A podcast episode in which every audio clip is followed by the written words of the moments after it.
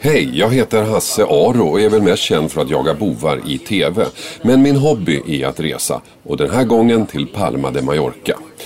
Ända sedan den första charterresan på 60-talet har Mallorca varit det mest populära resmålet för oss svenskar och nu mer än någonsin kanske. I den här podden ska jag försöka ta reda på varför. Jag träffar kända svenskar som är där och som berättar om sin kärlek till ön, vad det är de älskar och vilka tips de kan ge till dig som reser dit. Okej, nu åker vi.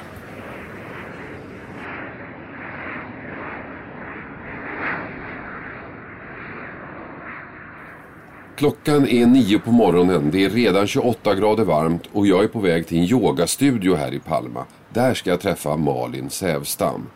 Malin var med om tsunamin i Thailand 2004. Hon förlorade sin man och två av sina tre barn. 12-åriga Harald och 9-åriga Elsa.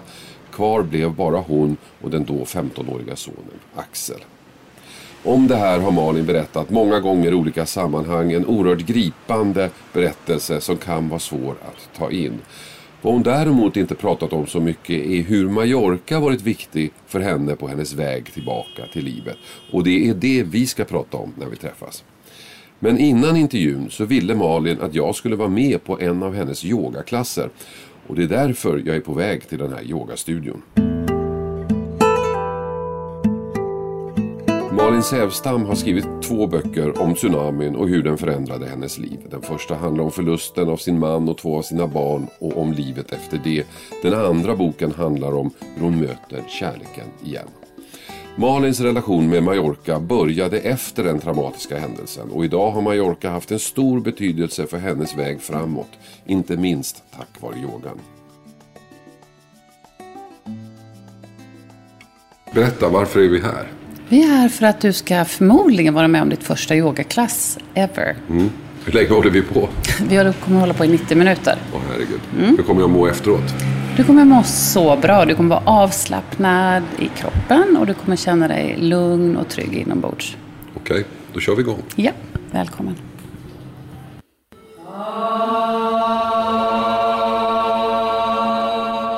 Hon sa att det skulle vara lätt Malin, men det är det förstås inte. Som tur är så är alla så upptagna med sina egna rörelser att de inte lägger märke till klantskallen längst bak i salen, det vill säga mig. Efteråt är jag helt slut.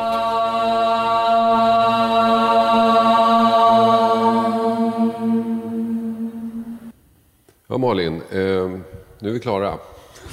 Hur mår du? Jag mår ganska bra, men det var du sa, du varnade att det var avancerat. Det var väldigt avancerat. Mycket koordination som det är mycket koordination. killar i min ålder kanske inte, det kanske inte är vår starka sida.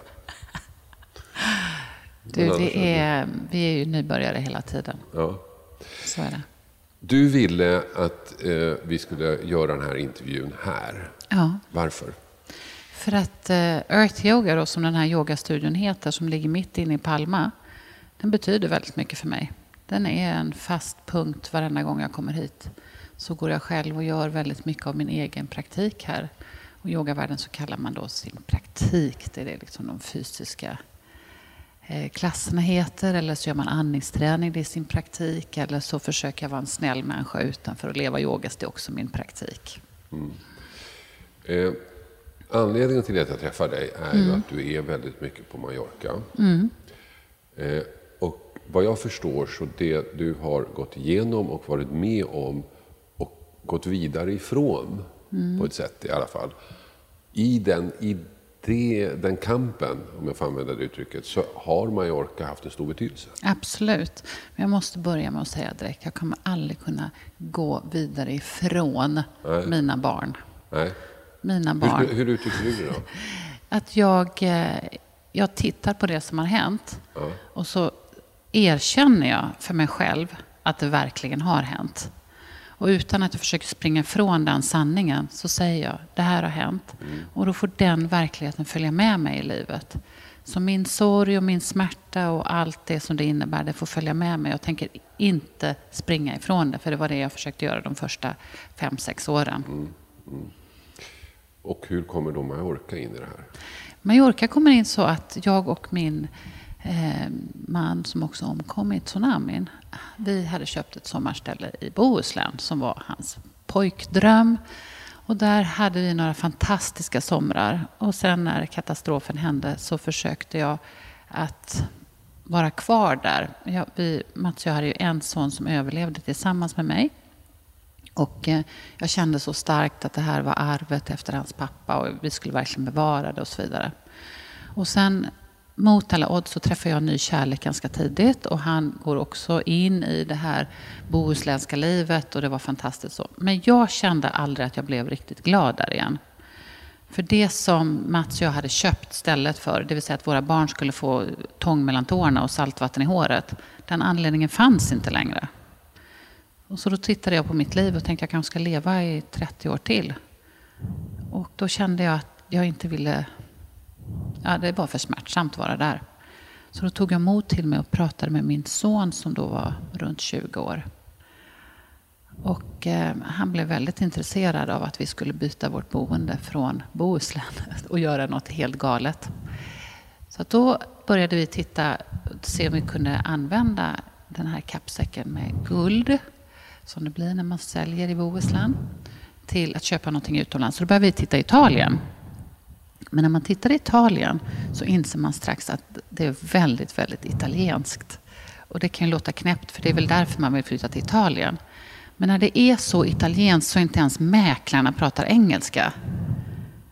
Alltså då bara kände vi att det här blir för svårt. Och så var det några vänner som sa, men kom till Mallorca och vi har precis köpt här. Och detta var 2011, så vi åkte hit och vi hade liksom inga direkta ambitioner. Och så träffade vi fastighetsbyrån och kan det bli enklare? Så att vi gick med en svensk mäklare och hon sa, ja men du vet, vill ni ha det här så ordnar vi en svensk advokat. Och, så det var väldigt, väldigt enkelt allting.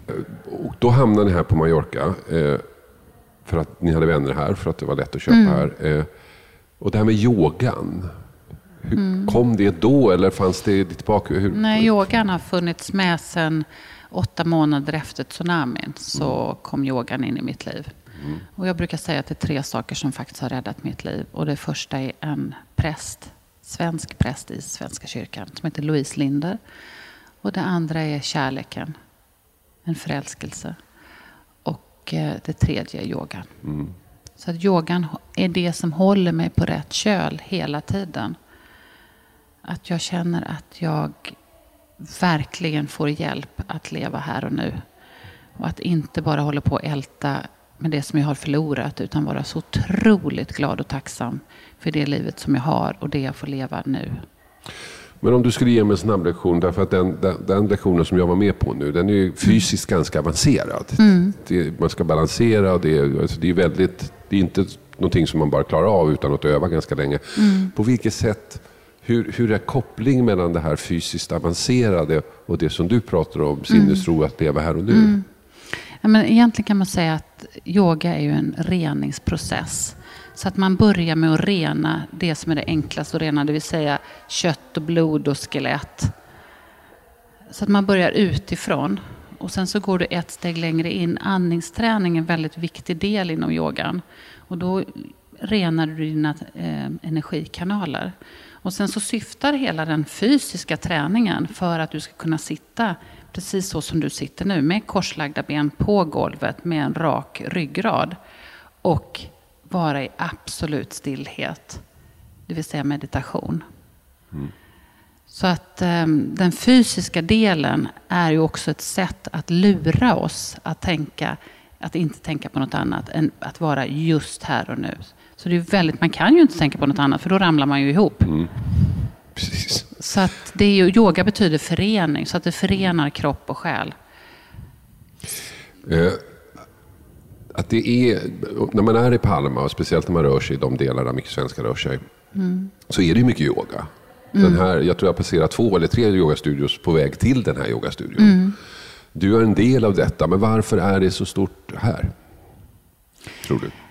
Um, jag tror att överhuvudtaget så har ju yoga exploderat under de sista åren. Det är ju för att västvärlden behöver yoga. Alltså vi behöver bli, bli ständigt matade och stimulerade i våra sinnen. Och att yoga handlar ju framförallt om att stilla ditt sinne, att vara precis närvarande. Mm.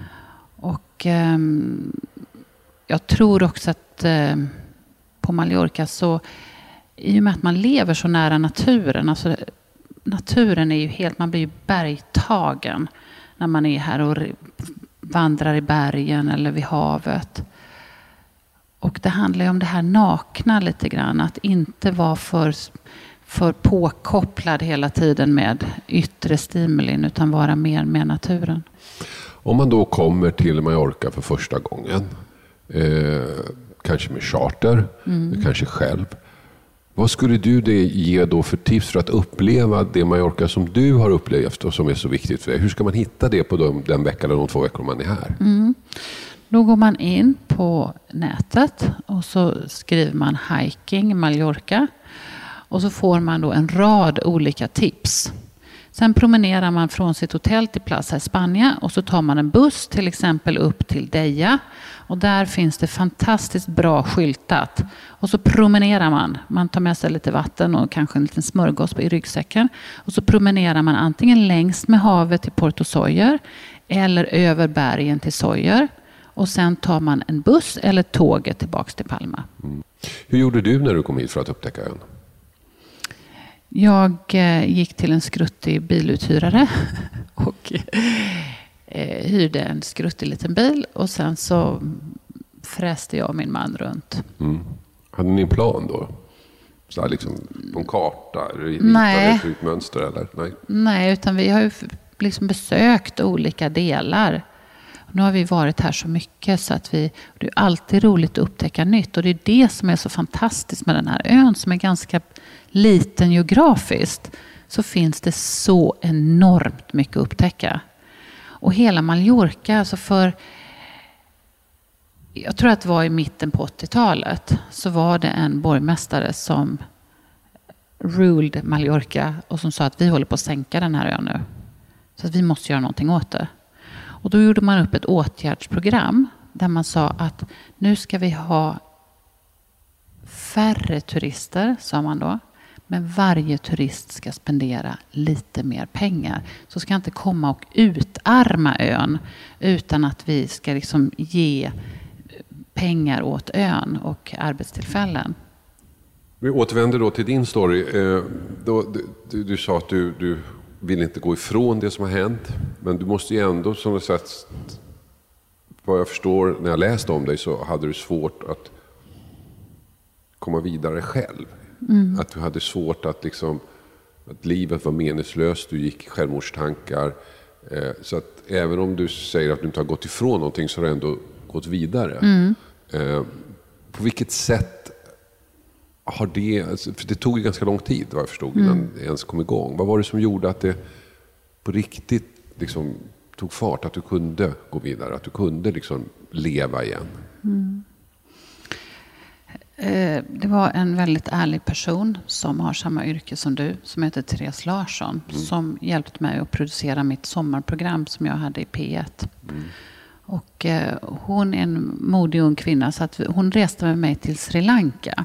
Mm. Som en del av hennes... Nej, Nej, absolut inte. Vi blev bara goda vänner. Ja, så vi ja. åkte till Sri Lanka och levde två veckor på en ayurvedisk klinik. Ja. Och där läxade hon upp mig rejält och sa att jag höll på att bli ett eh, tsunamioffer. Att jag verkligen hade på mig en offerkofta. Och så fort jag mötte en person så liksom tryckte jag upp mitt livsöde i näsan på den här personen. Och att jag höll på att bli Tsunami-Malin. Mm. Och jag blev väl inte chockad över det. Jag blev ganska arg på henne för att, att hon hade så liten förståelse för hur ont det fortfarande gjorde. Men hon fick mig att titta på de här fem åren, för då hade det precis gått fem år.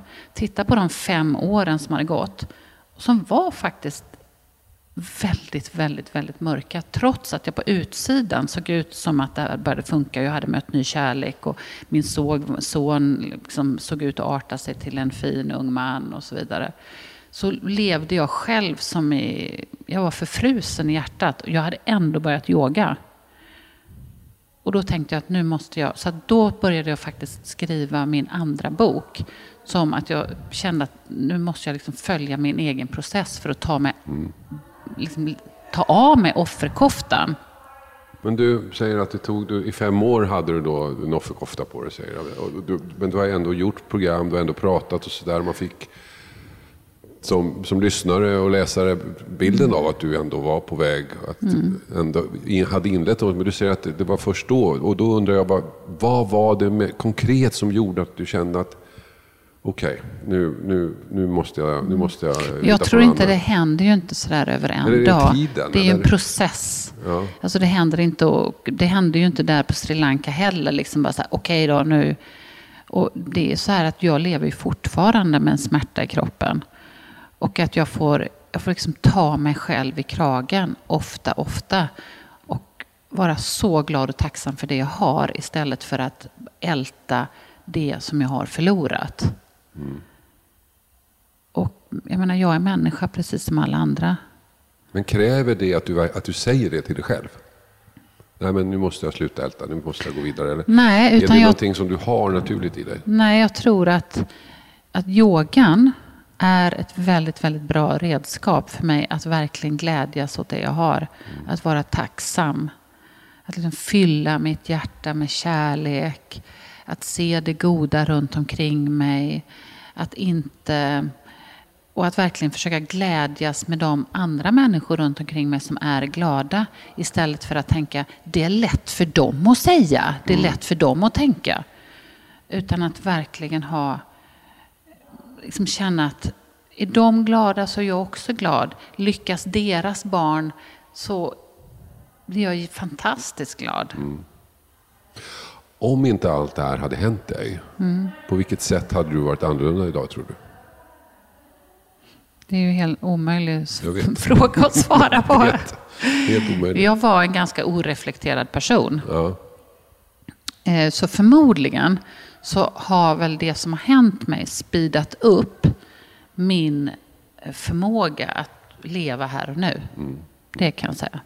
Jag tror att det hade dröjt, det hade dröjt längre Eh, för mig att förstå vad livet egentligen handlar om. Att livet inte kommer börja om tre, fyra månader eller tre, fyra år. Utan att livet är alla dessa nun som staplas ovanpå varandra. Och att du och jag just nu har ett litet gemensamt nu här. Och att detta faktiskt är en litet stycke av ditt liv och av mitt liv. Mm. Yoga tror jag och mindfulness i allmänhet handlar just om detta. Att Mm. liksom, här och nu. Det är så lätt att säga. Mm. Det är så otroligt svårt att, att, att, att göra. När du är på Mallorca, är det lättare då än när du är hemma i Sverige? Ja, jag tycker det är lättare här. Och det är lättare också för att jag är en person som har... Eh, jag blir väldigt uppfångad för jag tycker saker och ting är så roliga. Så att en av mina handikapp det är att jag tar min kalender och så proppar jag min kalender alldeles för full. Eh, men här så känner jag inte så många människor, vilket är jättebra. Så det går inte att proppa kalendern lika full. Och jag har också en... Ehm, jag, blir lugnare här. Jag blir lugnare här. Jag har hittat mina vardagsrutiner. Och jag brukar säga att jag är inte här för att ha semester utan detta är mitt andra hem. Här förflyttar jag min bas och min vardag. Så att jag försöker förlänga och förlänga mina möjligheter att vara här. Och det är det jag kommer att göra i framtiden också.